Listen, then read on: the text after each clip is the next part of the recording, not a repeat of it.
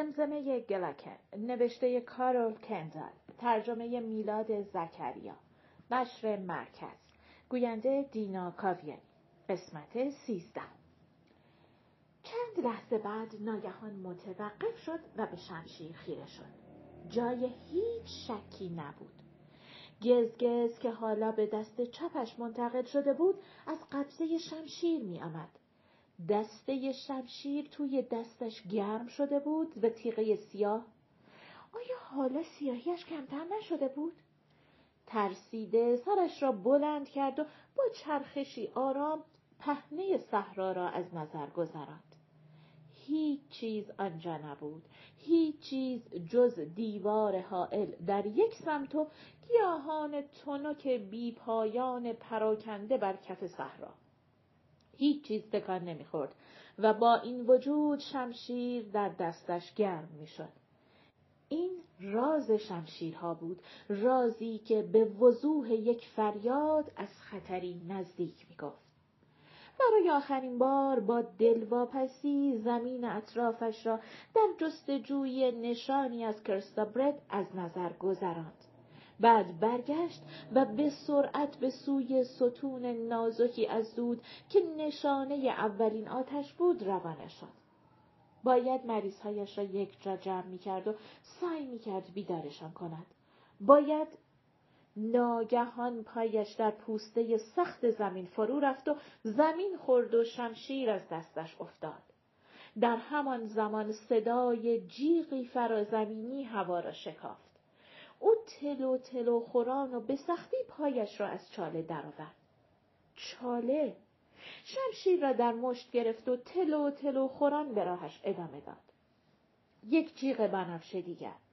صدای بچه حفار بود که روی زمین داشت با چیزی مبارزه می‌کرد چیزی که در حال پاره پاره کردن پانسمان پای زخمیش بود بدون هیچ اراده ای از جانب گملوتی شمشیر به هوا بلند شد و پایین آمد و آن چیز را به دو نیم کرد. برای چند لحظه بیش از آن حیرت کرده بود که بتواند تکان بخورد. دو نیمه پیش پاهایش افتاده بودند ولی در ذهنش هنوز موجود را کامل می‌دید. شیعی تخم مرغی با پوسته سخت به رنگ قهوه‌ای مایل به سبز که زیرش تخت تر بود. تقریبا هم اندازه یک قرص نان پرایز نانوا. از جایی که شمشیر بریده بودش ماده سفید قلیزی ترشح می‌شد. چنگال های درانش حالا جمع شده بودند ولی گملوتی با لرزشی به یاد آورد که با چه قدرتی داشتند پانسمان پای حفار کوچک را ریز ریز می کردند. دوم هم داشت. گملوتی در حالی که با احساس تهوعی در دلش مبارزه می کرد خم شد تا از نزدیکتر نگاه کند. دوم چند تکه بود. مثل تاک انگور وحشی و تا جایی که چشم گملوتی کار می‌کرد روی زمین ادامه داشت. نفسش را حبس کرد. آنجا پشت گلاکن حرکتی خفیف جا به جایی زمین. زمین سخت دوباره متورم شد و بعد یک بار دیگر و بعد به آهستگی یک تخم مرغ کریه قهوه‌ای مایل به سبز از آن بیرون آمد. چند لحظه بی حرکت ماند و سپس آرام آرام شروع به حرکت کرد و در حالی که دم ریسمان مانندش را به دنبال خود از گودال پشت سرش بیرون می‌کشید به راه افتاد. وقتی به گلاکن نزدیک شد گملوتی نفسش را در سینه حبس کرد ولی موجود او را دور زد و یک راست به طرف بچه حفار رفت.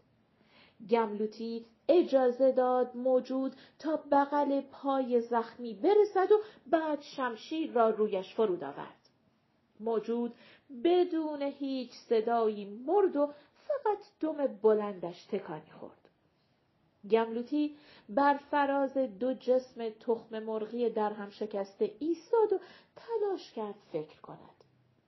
موجود گراکن را نادیده گرفته بود ولی به سمت پای زخمی بچه حفار رفته بود. چه چیزی آنها را از زمین بیرون کشیده بود؟ بوی خون؟ یا فقط رسیدن روز؟ یا چشمانش به بقایای آتش که همچنان دود می‌کرد افتاد و با خستگی پیشانیش را مالید. هرچه که آنها را بیرون کشیده بود گلاکن را دور زده بودند تا به بچه حفار برسند. پای زخمی بچه حفار. پس آیا فقط به زخمی ها حمله می کردند؟ آیا آدم تا وقتی که زخم بازی نداشت در امان بود؟ اسکامبل اسکامبل که خارها پوستش را سوراخ کرده بودند صدها زخم باز داشت بچه حفار را بغل کرد و با عجله به جایی که اسکامبل را رها کرده بود شتافت مکسی کرد تا نگاهی به سیلکی بیاندازد که سالم و آرام در خواب بود ولی چیزی که نزدیک خاکسترهای در حال دود کردن آتشی دید که پیشتر در آن نزدیکی روشن کرده بود باعث شد افتان و خیزان به پیش برود. سوراخ. جایی که قبلا هیچ چیز نبود حدود پنجاه سوراخ در زمین به وجود آمده بود و از هر کدام یک دم بدشکل شبیه ماری نازک بیرون آمده بود. آنها همه به یک طرف می رفتند. به طرف اسکامبل. بچه حفار در بغلش مویه و تقلا می کرد ولی گملوتی او را محکمتر گرفت. هرچه که می‌شد باید او را نگه می داشت چون شاید مجبور می‌شد از او برای منحرف کردن حواس موجودات تخم مرغی از اسکامبل استفاده کند. چند لحظه بعد در میان آنها بود. زمین از لشکر تخم مرغهای قاتل در جوش و خروش بود. شمشیر گملوتی بدون ترحم راهی در میانشان باز کرد تا به اسکامبل که درست در پشت آنها قرار داشت برسد. شمشیر در دستش به بالا می پرید. ضربه می‌زد و دوباره بالا می پرید. بالاخره بالای سر اسکامبل رسید. هیچ کدام از موجودات تخم و مرغی شکل به او نرسیده بودند. گملوتی لحظه ای چشمانش را محکم بست و نفس عمیقی کشید. جرأت نداشت تصور کند که اگر آتش را نزدیک اسکامبل روشن کرده بود چه اتفاقی میافتاد؟ چون مطمئنا این گرمای آتش ها بود که تخم مرغی ها را از لانهشان بیرون کشیده و به حمله واداشته بود. اگر آتشی نزدیکتر از آتش سیلکی روشن بود موجودات پیش از آن که او حتی از وجودشان خبردار شود از زمین در آمده و اسکامبل را تکه پاره کرده بودند. به خودش اجازه نداد به کریستوبرد که جایی در صحرا بیدفاع افتاده بود فکر کند. ناگهان برگشت و منتظر بقیه تخم مرغی ها شد که برسند. آنها توجهی به هم نوعان کشته شدهشان نمی کردند و از رو و کنار آنها به راهشان ادامه می‌دادند تا به قتلگاه خود با شمشیر مینیپین ها برسند. آمدند و آمدند و آمدند تا اینکه بالاخره تمام شدند و دیگر نیامدند. گملوتی که از فرط خستگی منگ شده بود اجازه داد نوک شمشیرش که حالا دیگر قبضش در دستش دوباره خنک شده بود زمین را لمس کند. زمین قهوه خاکستری از ماده قلیزی که از تخم مرغی ها ترشح می‌شد سفید شده بود و گملوتی که حالش به هم خورده بود قدمی به عقب برداشت. مغزش از خستگی و نگرانی از کار افتاده بود ولی هنوز کلی کار باید انجام می‌داد. باید کریستوبرد را صدایش زد ملتمسانه ناامیدانه با این اطمینان که جواب نخواهد داد. آسمان حالا دیگر رنگ گرفته بود. خورشید دشمن آنها از پشت دیوار حائل طلو کرده بود. وقتی به بالای خط و رسم می رسید لحیب تندش بازمانده نیروی او را تبخیر می کرد. هر کاری که می‌خواست بکند باید تا پیش از آنکه خورشید به بالای خط و رس برسد می‌کرد. کنار اسکامبل زانو زد و بچه حفار را با احتیاط روی زمین گذاشت. او صدای ناله مانندی از خود خارج کرد و چشمانش از ترس برق زدند. گملوتی بی صبرانه گفت چیزی نیست. صدایش پس از این همه مدت سکوت عجیب و به طرز غریبی آرامش بخش شده بود. به حرف زدن ادامه داد هرچند البته جانور هیچ تصوری از اینکه او چه می‌گوید نمی‌توانست داشته باشد. اول باید این خارا را از سر را برداریم اگر سم از سر این خارا در بیاد اسکامبلم که بر اثر مسمومیت غذایی ضعیف شده. اون مرهمی هم که ماگلز بهمون داده بودم که تموم شد. بچه حفار دراز کشیده و با دقت او را تماشا می‌کرد. چشمان سبزش باز و پرسشگر بودند. گملوتی مکسی کرد تا یک خار را از انگشت خودش بیرون بکشد. خون از سوراخ بیرون زد. ادامه داد. اگه از اون مرهم داشتیم کمی هم به پای تو می‌زدم.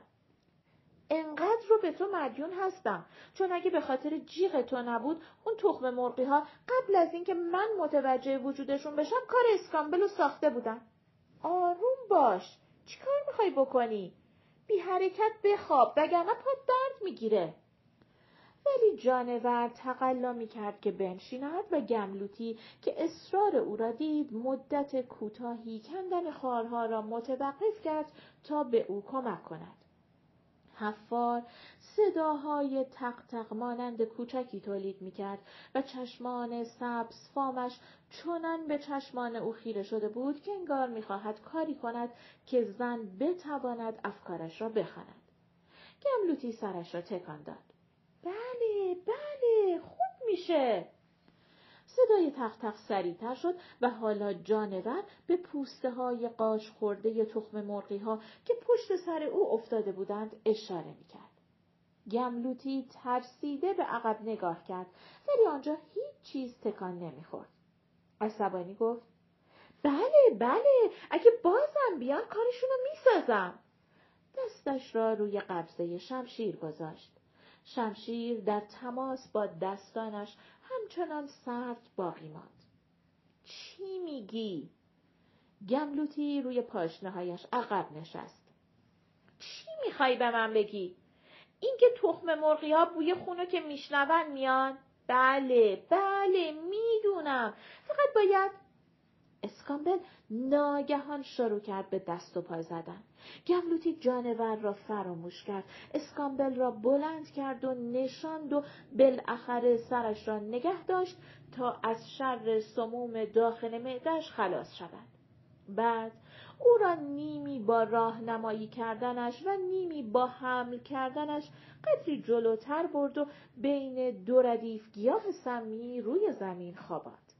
اسکامبل سعی می‌کرد چیزی به او بگوید ولی صدایش فش فش ضعیفی بیش نبود. گملوتی به این امید که حرفش راست از آب در بیاید گفت چیزی نیست. گلوت به خاطر دارویی که بهت دادم بیهست شده. ولی خوب میشه. تمام سر و بدنتم پر از خاره. ولی بیشترشون رو در آوردم. بگی بخواب. یه چیزی رو تنت میندازم. شنل او را دورش پیچید و از خودش پرسید آیا سیلکی و گلاکن هنوز رویشان پوشیده هست یا نه؟ ولی مگر جرأت داشت اسکامبل را جایی که خطر ظاهر شدن تخم مرغی های بیشتر بود تنها بگذارد؟ به جایی که بچه حفار را گذاشته بود برگشت. او آنجا نبود. سر و سینه به اطراف نگاه کرد. بچه افار میان پوسته های نصف شده دراز کشیده بود و ماده قلیز سفیدی را که تخم مرغی ها وقتی شمشیر نصفشان کرده بود ترشح کرده بودند جمع می کرد. ماده قلیز سفید. و آن وقت بود که فهمید. فهمید جانور کوچک ویفر سعی می کرده به او چه بگوید. او منبع مرهم شفابخش شگفتانگیز ماشروم ها را پیدا کرده بود. نو و وقتی مینیپین ها به سلامت از تونل فراست بایت گذشتند بسیاری از آنها زخمی و ضعیف بودند اینها را در واترگپ به جا گذاشتند تا بهبود پیدا کنند و گملوتی آن دوران نیز همانجا ماند تا از بیماران پرستاری و مراقبت کند.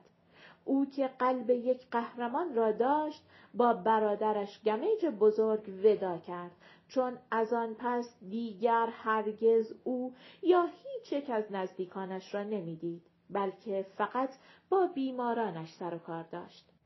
به وقتش گملوتی آن دوران از میان بهبود یافتگان همسری اختیار کرد.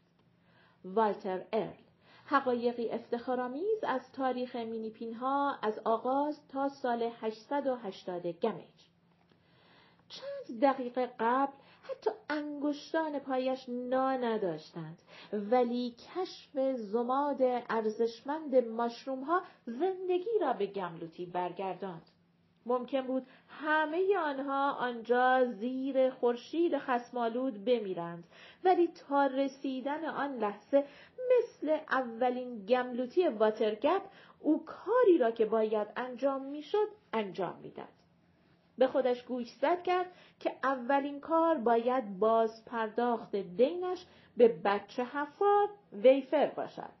جور در می آمد که جانوری که احتمالا جانشان را نجات داده بود داشته باشد. باند پیچی پایش را باز کرد و زخمها را با لایه ضخیمی از مرهم که از پوسته تخم مرغی ها جمع کرده بود پوشاند. بعد او را کنار اسکامبل برد و سعی کرد با شنل خودش تا جایی که می‌شد جای راحتی برایش درست کند. پوست اسکامبل انقدر خراش و سوراخ داشت که بیشتر بدنش را با لایه زخیمی از مرهم پوشاند. در عین سراسیمگی که زودتر به گلاکن و سیلکی برسد اول چند تا از قطعات پوسته تخم مرغی ها را از ماده سفید پر کرد و کنار گذاشت. پوسته نازکی داشت روی مرهم تشکیل می‌شد که آن را آب بندی می کرد. شمشیر در دستش سرد بود و مادامی که دمهای بیجان را تا آتش سیلکی دنبال می کرد سرد باقی ماند. بوته کاملا سوخته و خاکستر شده بود. سیلکی خواب بود. پس راهش را ادامه داد و سر وقت گلاکن رفت. او هم خواب بود. گملوتی خربز ماهی را که از سبد بیرون افتاده بود پیدا کرد و آن را سر جایش گذاشت. کنار آن بطری های آب را که قبلا دور آتش چیده بودند گذاشت. گلاکن تکان خورد. چی؟ گلاکن حالت خوبه؟ چهار کوله بار را پیدا کرد و آنها را کنار سبد روی هم چید. گلاکن متفکرانه گفت داره گرسنم میشه. با نالهی روی یک آرنج بلند شد. انگار خالی شدم. می‌تونی را بری؟ گلکن تقلا کرد که بلند شود بعد با نالهی دوباره به زمین افتاد. یکی توی پاهام آب ریخته. گملوتی قول داد. برمیگردم و کمکت می‌کنم. به سختی کوله بار خودش را به دوش کشید و یک کوله دیگر و سبد را هم برداشت. نرو گم و گور میشی. گلاکن هر طور که بود لبخندی بیمارانه زد. تنها جایی که می‌تونم گم و گورشم تو ذهنمه. بقیه کجا؟ گملوتی به جهت کلی بقیه اشاره کرد. گلاکن شمشیرتو دم دستت بذار. اگر گرم شد حواست به موجودات صدفداری که شبیه یه تخم مرغ بزرگ هستن باشه. گلاکن با حالتی رویایی گفت تخم مرغ آب پز یا نیمرو فرقی نمی‌کنه. حتی ممکنه اگه آتیش خاموش شده باشه یکی رو خام خام بخورم. گملوتی ناگهان ایستاد. او هیچ وقت از حماقت خوشش نمیآمد ولی در چنین زمانی درباره تخم مرغ شوخی کردن ناگهان متانتش را از دست داد. به تندی گفت می‌تونی تو این وضعیت خوشمزه بازی در بیاری لابد می‌تونی بدون کمک من خودتو برسونی. اسکامبل اونجا در حال مرگه. کرستابرد نمی‌دونم کجا افتاده و مطمئنا دیگه مرده. این طوفان خشم نیروی تازه‌ای به پاهایش بخشید. گوشش را بر فریادهای شگفت زده گلاکن بست و به راه افتاد. وقتی بالاخره رسید و داشت سبد و کوله بارها را در اردوگاه جدید زمین میگذاشت به خودش گفت اینطور به گلاکن پریدن بیعقلی بود. اولین گملوتی هرگز چنین کاری نکرده بود. برای فقط یک لحظه گملوتی از خودش پرسید آیا ممکن نیست آن گملوتی اول زمانی کنترل اعصابش را از دست داده باشد؟ بدون اینکه در تاریخ ثبت شده باشد. بلافاصله این فکر را به عنوان ناسپاسی کنار گذاشت و رفت سیلکی را بیاورد. پایان قسمت سیزدهم.